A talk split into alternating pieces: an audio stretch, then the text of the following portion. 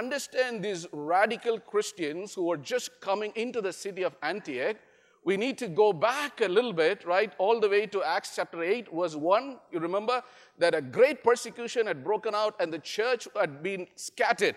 Now, that's the word that we get the word diaspora. So the church had been scattered, we read in 8 1, all except the apostles, it had been scattered to Judea and Samaria. Interestingly, if you notice in Acts 1 8, that was what Jesus told that you will be my disciples in Jerusalem, Judea, Samaria, and to the ends of the earth. And I think somehow the Jerusalem church kind of, uh, you know, struggled to take the gospel beyond Jerusalem and the Jewish confines, right? Even here you notice when they first came to Antioch, they talked only to the Jews only, right? So there was a danger of the gospel being domesticated within the Jewish confines. And I think it was the persecution that kind of released it and sent the Christians out into these different places. So I usually say that God used Acts 8.1 to accomplish Acts 1.8. Right? Sometimes, you know, you wonder when you go through tough times, even we ask ourselves, Lord, why is it happening? Why has, you know, should this happen? Why would Stephen, at the very prime of his ministry, why would he be taken away? Why would a William Ault die only after eight months of ministry? Or why has this happening to me? And many times we do not know, or we may not have clear answers, but in retrospect, we could always see what God has been doing.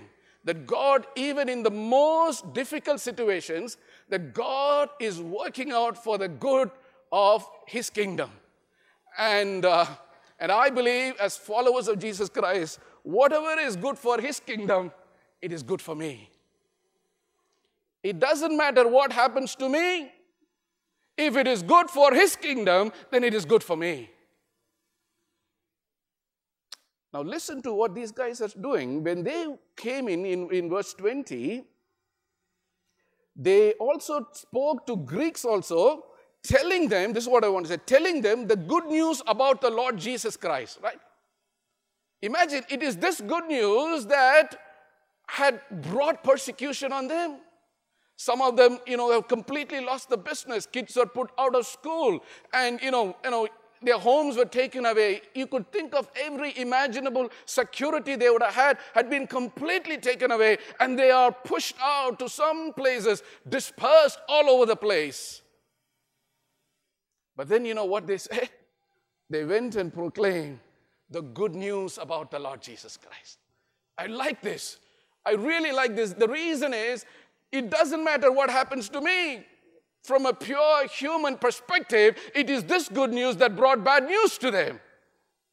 But this good news of Jesus will always be a good news. It will always be a good news. It doesn't matter what happens to you and me, it will always be a good news because it is concerned about Jesus and his kingdom. Once a Christian comes to get a grip on that, once a, once a Christian begins to understand and commit themselves to this good news, I think that they become real radical Christians for Jesus Christ. And that's what we see here, right? The good news. They went around proclaiming. How often we see, like I hear sometimes, you know, even in India, in some places, they say, oh, I get a headache, you know, I don't know, Lord, why this has come to me. And, you know, I'm not going to come to church, I'm not going to read the Bible. You, you hear people like that? But sometimes you, you, you, you, you really feel, you know, we need to go back and go deep to and ask this question What is Christian faith? What is about this good news that made these people to lose everything? And so, the kind of cheap, diluted gospel we often hear around in television, in other places come to Jesus, you will get whatever you want. But there are people who would say in India, in other parts of the world, or even some here would say, hey, you come to Jesus Christ, you will lose everything you have, but you will have one thing that matters now and for all eternity, and that is Jesus and his kingdom.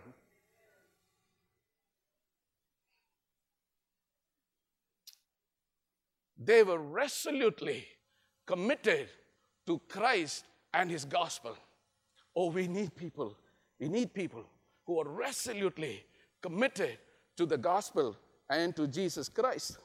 And number two, the second principle you see in the lives of these people, right, who are just coming in, These are the founders of the Antioch church, right? These are the lay people, right? Many of them we don't, we don't know their names. There are just a handful of people, but these are the people who are instrumental in founding probably the most influential church in the first century. They were resolutely committed to Christ and the gospel. And secondly, they were risk takers and innovative in their approach, right? They were risk takers and innovative in their approach. They were risk takers. Of course, you know, you, you, you, you, know that as they came in, the gospel had gone only to the Jews. They could have told, you know, like, this is how it is always done here. Have you heard that? Right? This is how we have always done here. But we need few people who would say, praise be to God. But then, is there some other way? Is there some other way to reach some other people? But you and I have no authority to tamper with the message of Jesus Christ, right? We have no authority. The gospel is always the good news, but you and I must change the methods. As the times change, as the context change, we are called to be innovative. Look here, how did they proclaim the good news? They said, the good news about the Lord Jesus. Okay, listen, they are, they are, they are speaking to the Gentile community to the Greeks, not to the Jews. So they were not talking about the good news of Jesus the Messiah, but they're talking about the good news of the Lord Jesus. They were contextualizing the message, they were contextualizing their approach in a way that they were able to understand. And in some sense, it's a risk, right? When you launch out, when you're innovative, you are taking a risk, but you must be willing to take that risk for God. Some time ago, I just came across this interesting poem about risk taking. It said there was a very cautious man who never laughed or played. And he liked today the prayer, right? The commitment to, to play, to, to, to laugh, and to feast is so, so important. There was a very cautious man who never laughed or played. He never risked, never tried, never sang or prayed. And when he one day passed away, his insurance was denied. For since he never really lived, they claimed he never really died.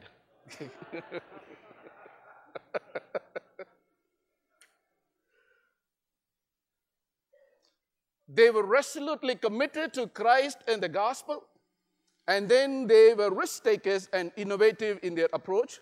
And number three, they were refused or they refused to be intimidated by the immensity of the task they had. Okay? Now, Antioch Alexander the Great, when he died, his kingdom was divided among his generals, and the famous one of the generals was Seleucus Nicator, who went on to establish at least 16 Antiochs in honor of his father. Now, this Antioch became the most famous one. This is an Antioch of the Roman province of Syria. It was by the river Orontes, and this Antioch was the third largest city in the Roman Empire, just after Rome and Alexandria. It had at least half a million people, and, uh, and it was very cosmopolitan. It had a port, it was a commercial city, was a religious pluralism, all kinds of things you want to see, you could see in the city of Antioch. Now, into that city of Antioch, half a million people, a bunch of people are coming in. The audacity of faith to say that we are going to go in. We have lost everything, but we have not lost the gospel. And now that's the most powerful people you can find. You could lose everything, but not the gospel, not your faith. And they are coming in and proclaiming the good news in that city of half a million people. Now, sometimes when you and I see the 21st century of the world, this world, or you see the change in context, you see the whether it's the persecution or the apathy or, or, or you know, all kinds of things that are happening. Sometimes the question is we, we, we can get intimidated. But this people teaches us today that you and I need not be intimidated by the immensity of the task because we are not alone in this. We are backed by the power. That is why, remember, when Jesus gave the Great Commission, just before that, he would say, All authority, all authority in heaven and on earth has been given to me. Therefore, you go. Therefore, you go. In other words, we are backed by the very power of God and we are accompanied by the very presence of God. So you and I have no reason to be intimidated by the immensity of the task at hand. The task was huge. I, I, I, I, Antioch Church is one of my favorite churches. I, I do a series of studies in that and done it all over the world teaching this. And but so I always had a passion, Lord, one time at least I must go to Antioch. And last year the Lord helped me to do that. So we, I was in Turkey in Istanbul to speak and participate in a conference, and uh, Dr. Tennent was there. We both were there together in a conference called Bridge the Divide that brings two groups of scholar practitioners working among the Muslim communities uh, together. So after that, I went to the seven churches tour that we read, you know, Revelation 2 and 3, Ephesus, Laodicea, all those places. But still my heart yearned for to go to Antioch at least sometime. I said, Lord, I must somehow put my foot in Antioch. And the Lord enabled me and I flew in and not knowing anybody except just one contact and I just went in there and spent a day. I would never forget that. It's almost 99.9% Turkey would be Islam. And there are pockets of, you know, like uh, scattered uh, Christians, followers of Christ here and there. So I had the opportunity to go and visit some of them. And so the person with whom I was staying, he took me to this man, a Turkish Christian, which is almost a contradiction of term in, you know, in the minds of them. So, so, so, we, so we went there and he's running a little cafe and a little shop, gift shop. And he also has a small Christian bookstore. So when I went and I was introduced, I'm from India. This man had this widest grin I've seen. And then, you know, he said, oh, you're from India. And then he walked towards his bookshelf. And I was wondering, what is he going to do? And uh, he just pulled out a book, and I was wondering what book it's going to be. And it's a great smile, he gave the book to me. It was a Turkish translation of Dr. Ravi Zacharias' book, Jesus Among Other Gods. I thought to myself, whether it was it is in the 21st century or it was in the first century, that was the crux of the issue. Jesus among other gods. Jesus among other ideologies. Jesus among other philosophies. Jesus among other ways of life. And that is the crux of the matter. You and I need to choose that, and you and I need to proclaim that Jesus, the way, the truth, and the life. They re- refused to be intimidated. And finally, they relied upon the power of God. The beautiful phrase here we read is The Lord's hand was with them, and a great number believed and turned to the Lord. After all we have done, after all our zeal and enthusiasm, after all our strategic presentation of the gospel and contextualized innovative approach in ministry, if the hand of the Lord is not there in our ministry, we are missing everything in ministry. After all this, we need to do that, but finally, we need to come and fall at the feet of Jesus and say, Lord, apart from you, we are nothing and we can do nothing, Lord. And that is what we see here. The Lord's hand was with them, and a great number of people believed and turned to the Lord. These were radical Christians in a prodigal world. But you could go on and see how the church got formed, and then Barnabas and Paul played a role. All this you can go on to study later. But just looking at these people, ordinary people, we don't even know their names, just a handful of people, the audacity to walk into a half a million city, the third largest city in Rome, and to communicate that Jesus is Lord among other gods, that Jesus is Lord, not Caesar. Now, that's the faith you and I need to have. That's the commitment to God and to the gospel that we must have. The excitement about the gospel.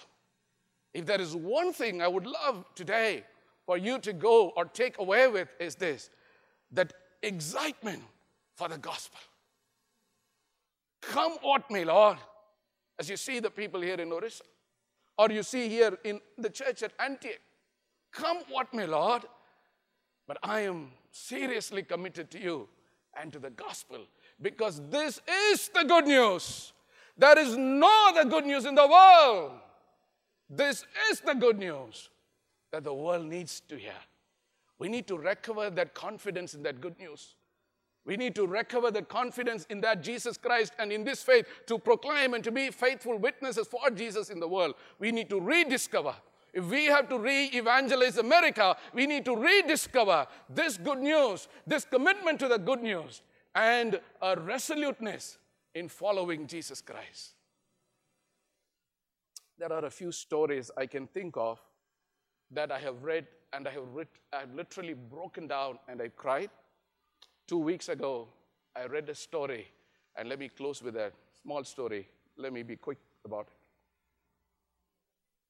The story about a Myanmar Christian, a Burmese Christian, the famous historian Samuel Hugh Moffett, in his magnum opus, his massive book on the history of Christianity in Asia, two volume, runs over 1,000 pages. The second volume alone has got nearly 700 pages. He was concluding his history of Christianity in Asia. And he, towards the end, he talks about the rise of the Asian Christianity. Remember yesterday how a man who was all alone, right, bereaved, and in the verge of dying, but with great faith, uh, William Ault, the first Methodist missionary to die on Asian soil, would, would, would say that Asia, right, spreads forth her hand to God, glad to come under the Messiah's day, and it salutes that day. He was looking forward to that day. And Moffett was writing about how the church had grown in Asia. And towards the end, he said that it's appropriate to close with the story of an Asian Christian that actually manifests some of the qualities of Asian Christianity. And that's how he writes this story and ends his book. It's told about this group of people called Karen. Karen is a group of people in Burma who come in huge numbers towards Christ. You know, the great man of God, Adoniram Judson, the missionary from US who would go there and serve. So huge Karens have come to the Lord uh, in, in, in Burma. But it was after Judson, almost 50 years after Judson, there was still some foreign missionaries living there. And it was a tough time for the Karen people because a plague of rats have come and swept through the place, completely devastating their crops. A plague of rats have completely devastated the crops. The Karen Christians or the Karen said nothing to live on except to kill the very rats they have devastated their crops and to feed on them. And that's how they were surviving, the Karen Christians at the time. It was during that time a Karen deacon came to this foreign missionary and he gave a small amount of money into his hand, which was equivalent to, I think, around uh, five US dollar. So he gave the small amount to the foreign missionary because they were trying to start another mission field up north among another group of people called Kachins. So they were trying to reach out. So he came and said, uh, Sir, this is the gift from the Karen church. Remember, they were surviving on rats. So he gave that. And the foreign missionary was horrified. He said, No, no, no, no. I cannot take this money because I know how much you all are suffering. I know you guys are surviving just by eating the rats. I cannot take it. I cannot take it. And the Karen leader, he shook his hand and said, No, sir, and then he put the money firmly in his hands and he said, Sir, we can live on rats, but the Kachins cannot live without the gospel. We, we can live on rats, but the Kachins, they cannot live without the gospel. This 21st century, where are those people? Where are those people who would make that commitment to this Christ and to his gospel. May we be one of those people this morning as we are going to participate and remember the broken body and the poured out blood of Jesus Christ. May we come to you and say, Lord, may I be broken for you, Lord. May I be poured out for you, Lord Jesus, that your kingdom come your name be exalted. Your will be done.